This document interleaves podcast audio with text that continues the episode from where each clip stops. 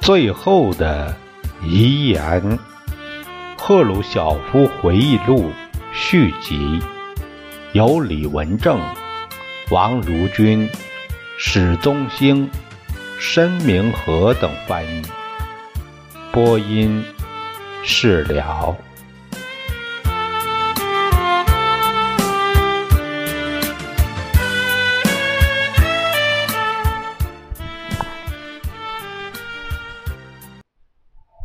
我们的人，特别是柯西珍同志，承认实有其事。那 他这个赫鲁晓夫在这里做了一个强调，那意思是什么呢？哎，你怎么能帮他说话？有一次，在罗马尼亚人要求增加某项物品订货量的时候，我们要求以硬通货付款。这是我第一次听到这事儿。我对德智同志说：“我听到罗苏两国在运用不属于共产主义的一种方法，很不高兴。这种方法完全是资本主义惯用策略。”我提出一项建议，我想这建议可能会消除冲突。同志们，我说。从现在起，我们大家都同意在计划中把某些硬通货产品单列出来。这些产品在京沪会中只与其他硬通货产品进行交易。换一句话说，在京沪会双方和多方成员国签订合同失效或更改的时候，下述规定开始生效。稀有商品只能以其他的稀有商品进行交换。通过原合同规定的订货，以硬通货或能出口的物品总兑付。你们看怎么样？好主意！德智同志叫道：“我们就这么办。”他对这观点非常热情，说明他不一定十分明白我的用意所在。可是，他的同事罗马尼亚国家计划委员会主席却完全明了我的用意，因而表示反对。那这个这什么意思？杀虫下面有个注解说，杀虫剂这一争执日期不详，但可以猜出罗马尼亚国家计划委员会主席格奥尔金。盖斯顿·马林，一九六三年，苏联发生干旱，马林让罗马尼亚向苏联贷款四十万吨粮食。赫鲁晓夫承认这一姿态是社会主义合作的典范。这个他说，他说不可以。赫鲁晓夫同志，他说我不同意，为什么呢？我问。我建议的是基于平等原则的协定，这样就不会再有一方比另一方应付款更多而吃亏。也许是这样，赫鲁晓夫同志，但我们从苏联购买的硬通货产品比你们购买的产品多得多。根据你建议的方法，我们最后对你们付款太多。哎，他这里说到了一个，就是一个。呃，谁买多了那那按他这个说法就是怎么说顺差一个逆差的问题。说的对，我回答说，我们给你们提供铜，对吧？我们从哪里搞到铜呢？我们是用黄金或硬通货从国外买的。你们得到了铜，给了我们什么报酬呢？你们给了我们许多我们可以不要的产品，比如说，你们卖给我们包装用的木箱，从经济上来说，这没多大意义。我们在卡尔巴马山区自己有森林，我们自己可以造木箱，但是相反，我们让你们制造这种木箱，用以装运摩尔。达维亚的水果或其他产品，我们还向你们提供机器和钢交换柴薪。所以，如果你们对卖给我们的杀虫剂要我们付硬通货的话，那么你们对我们卖给你们的铜也要付硬通货，这才算公平合理。因为我们之间的硬通货产品贸易似乎产生了分歧，唯一可行的办法就是开始在对等的基础上进行贸易。赫鲁晓夫同志，请不要坚持建立这种制度了，这会使罗马尼亚付出昂贵的代价。哎，他这他感觉不合算了。好吧，我说，我们继续按老办法。我和波兰同志以及罗马尼亚同志争论这些事情，因为这些事情说明一个重要问题。就是我们同兄弟国家的经济关系并不总是对苏联有利。人们听到这种说法可能会生气，但无论怎么说，这是事实。当一国成为另一国的债权国时，冲突当然有所难免。在过去资本主义时代，人们常说债务阻碍友谊。不管是个人之间还是国家之间都一样，甚至在社会主义世界也不能完全没有债务，因此分歧仍然会不时的出现。这里说一句话很有意思，叫“当一国成为另一国的债权国时，冲突当然有所难免。”嗯，现在也有，也有实际的意义吧。在我位居显职、肩负重任的年代，我面临的问部分问题是：同其他社会主义国家相比，我们的科学和工业发展处于先进水平，所以我们能生产出比其他国家更好的高技术产品。德意志民主共和国和捷克斯洛伐克不算在内，因为他们有一些领域甚至超过了我们。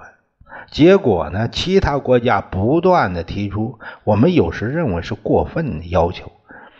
我不想说的太细，可是在我开始领领这个养老金之后，有人对我提出这方面的指责，我不否认。我有时曾拒绝过其他国家增加供货额的要求，但是只有在这些要求超过我们负担能力的情况下，我才这么做。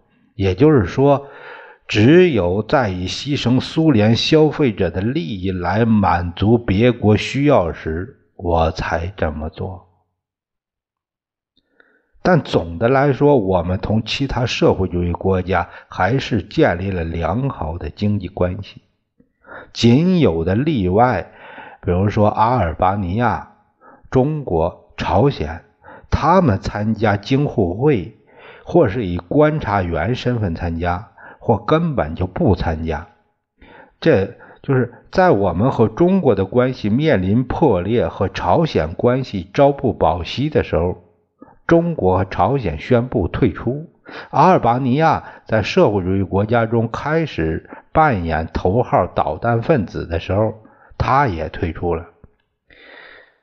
展望未来，我相信，只要京沪会坚持互利互的原则，这个组织在我们的发展中就会继续起重要作用，重要而有益的作用。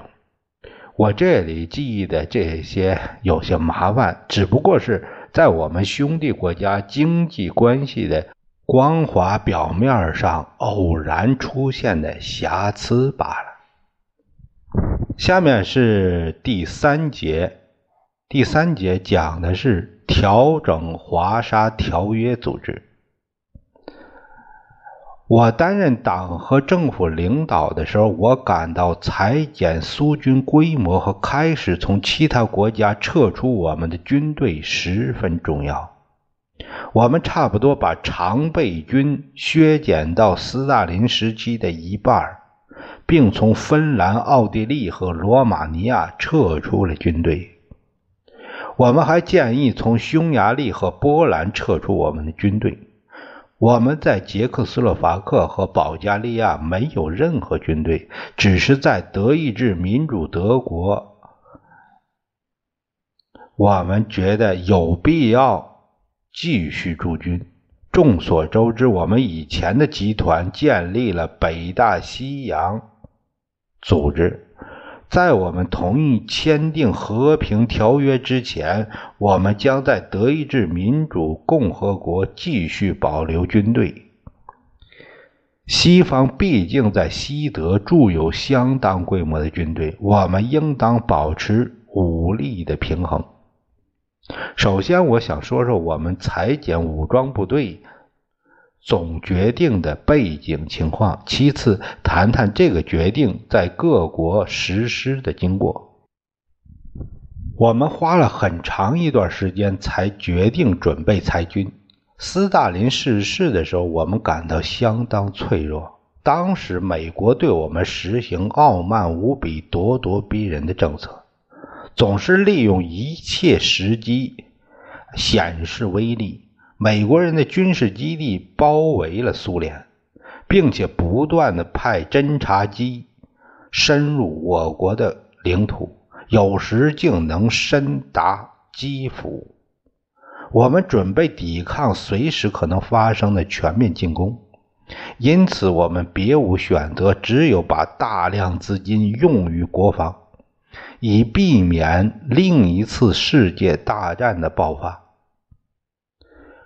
我们人民对二次大战仍然是记忆犹新。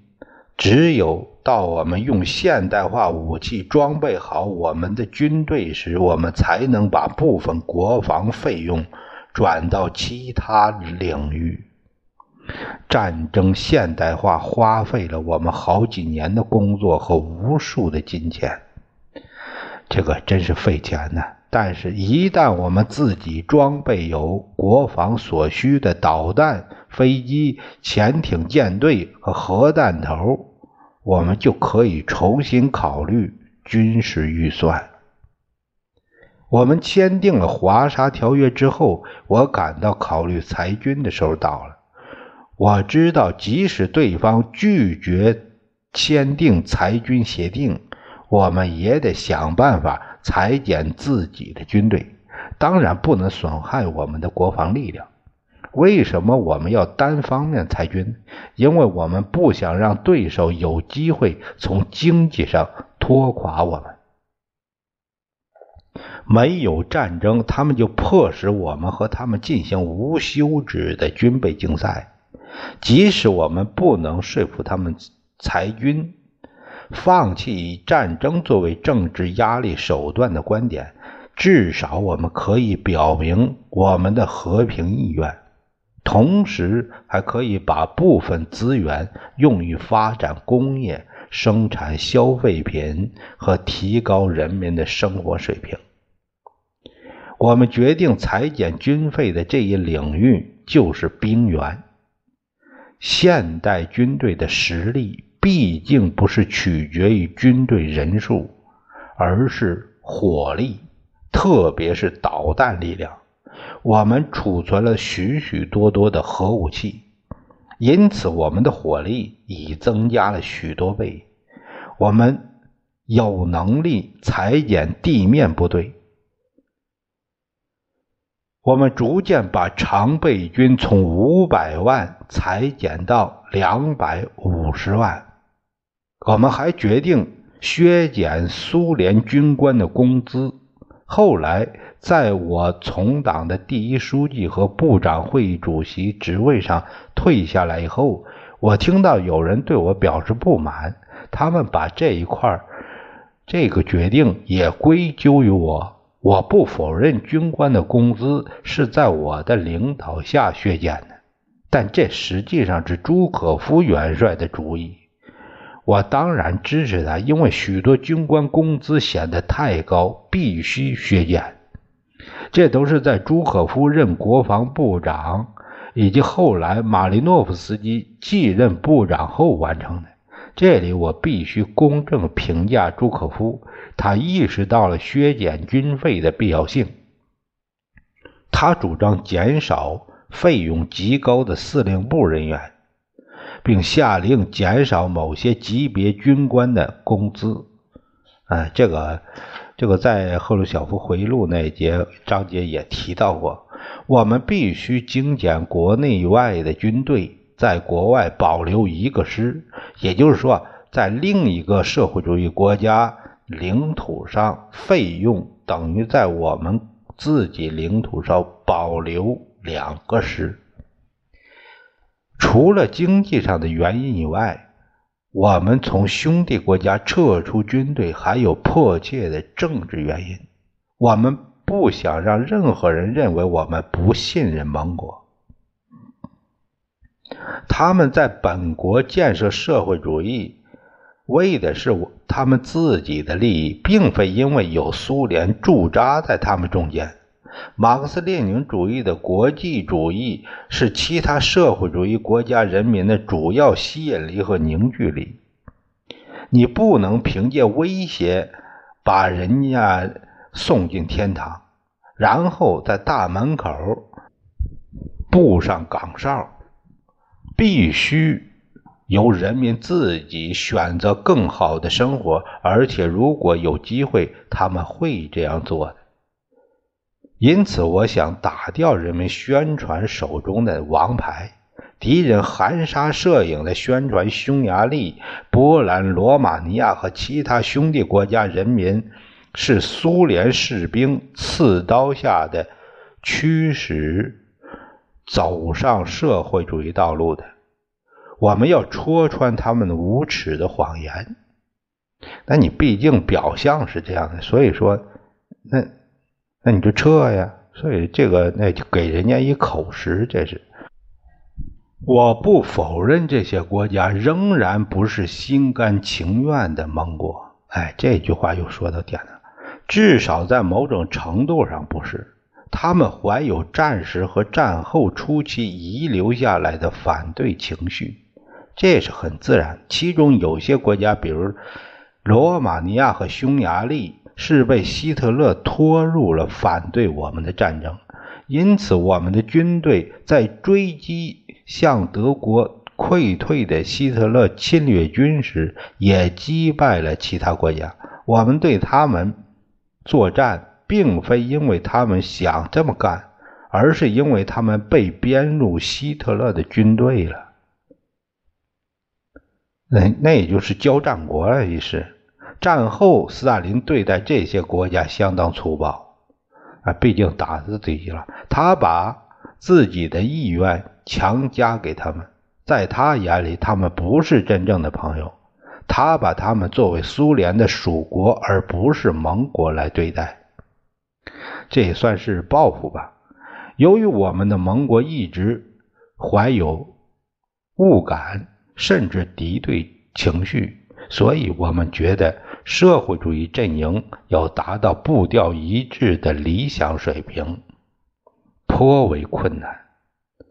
我们在领导层内讨论了这个问题，并决定是通过削减我们的国外驻军，表明我们对其他国家的信任，来赢得他们的好感。首先，我想叙述一下我们是怎样从芬兰撤军的。根据苏芬条约，我们拥有一个军事基地，实际上就在该国首都赫尔辛基郊外。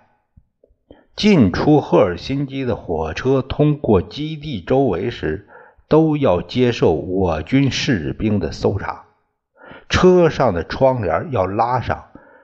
乘客不准向外张望，在他们看来，火车好像是在通过备战领土。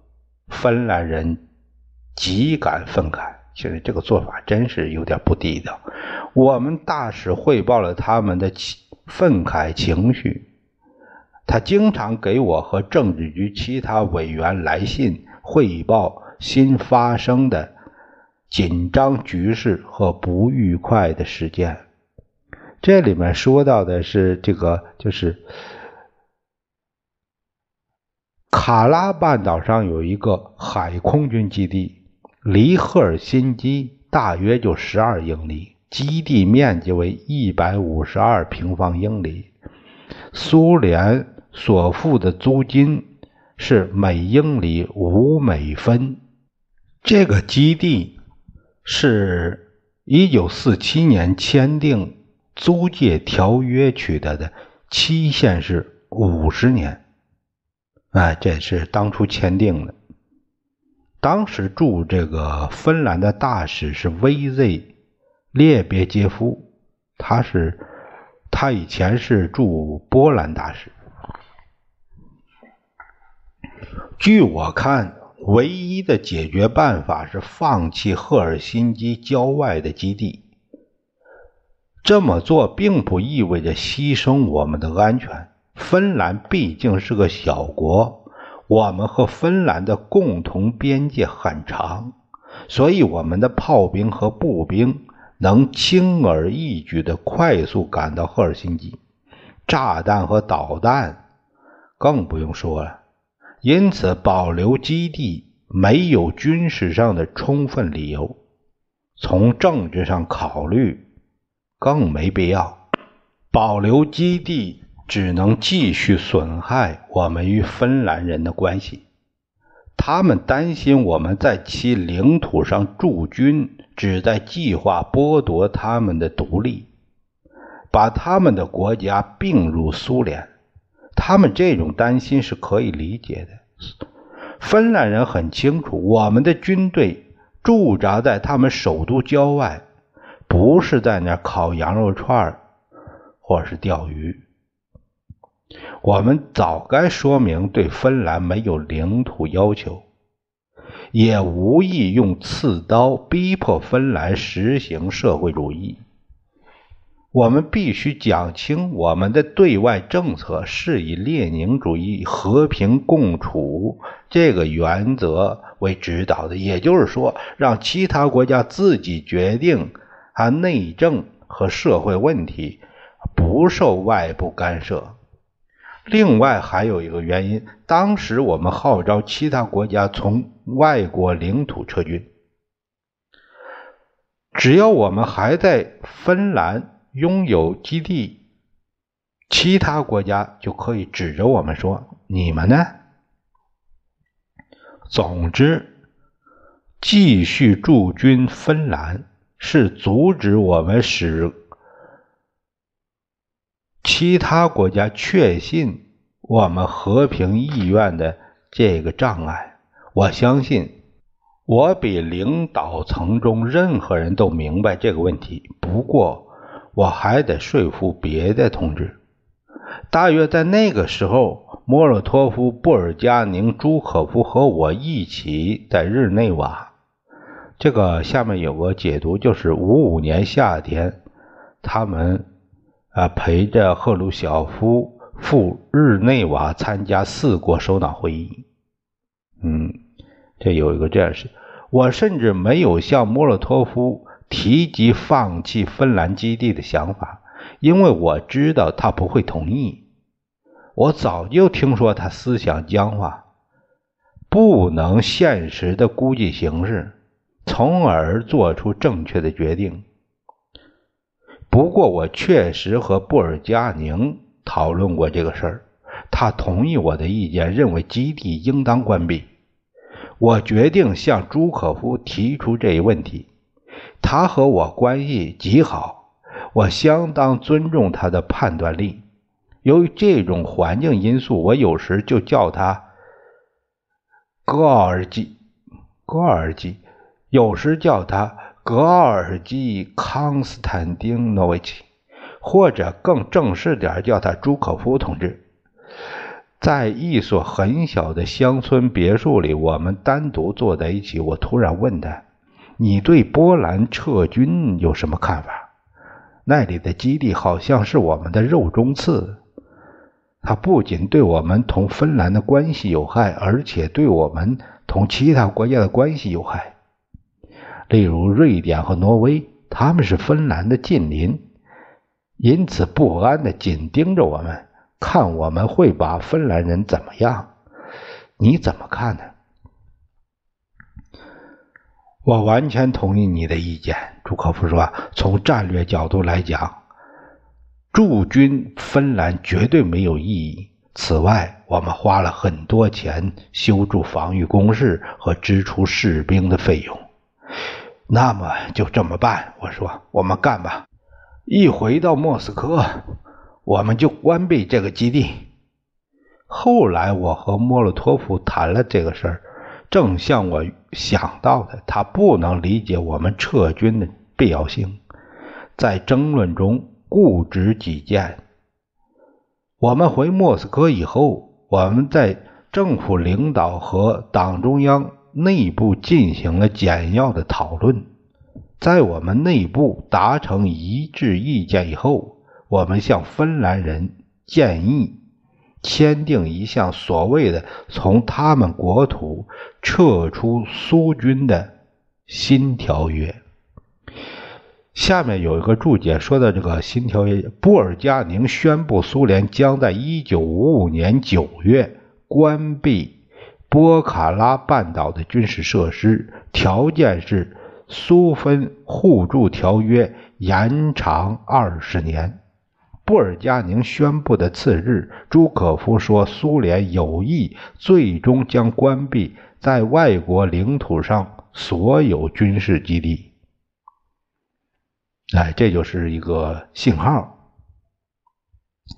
这样，我们撤出了部署在芬兰首都赫尔辛基鼻子底下的军事基地。结果怎样呢？我们同芬兰人的关系损坏了吗？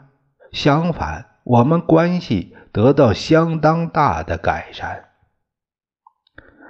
当然，芬兰国内总会有反动分子，这些人极度仇视社会主义制度，千方百计的在我们两国之间制造隔阂。